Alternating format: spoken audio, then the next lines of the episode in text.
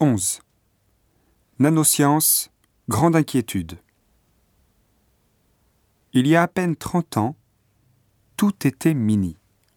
La mini-jupe, le Minitel, l'Austin Mini.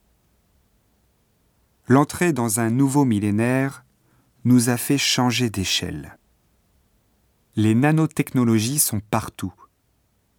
Dans les batteries de téléphones portables, dans les raquettes de tennis, dans les produits de beauté, dans les yaourts. La recherche avance à grands pas. On prévoit pour 2013 la sortie d'un traitement contre le cancer devenu possible grâce aux nanotechnologies. Formidable? Pas tant que ça, si on en croit certains sondages réalisés au Japon où les nanotechnologies inquiètent 54% des habitants de Tokyo et de sa région.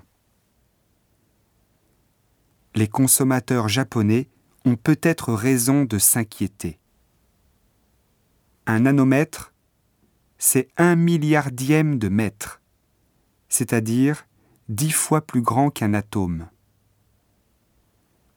À cette échelle, la matière a des propriétés chimiques et électriques différentes dont on ne mesure pas encore tous les effets nocifs.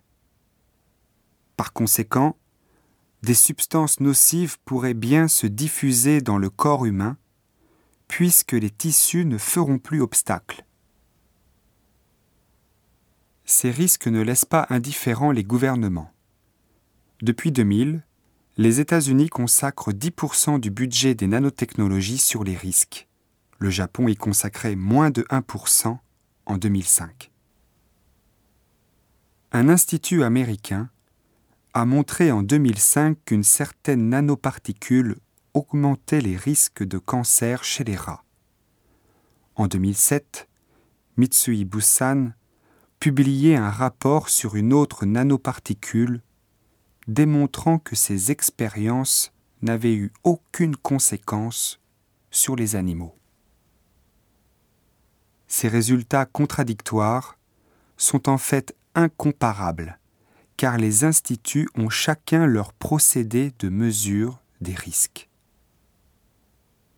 Tant que les instituts ne s'entendront pas sur un procédé commun, les risques liés aux nanotechnologies ne seront ni correctement évalués, ni comparés. Et les consommateurs continueront de douter.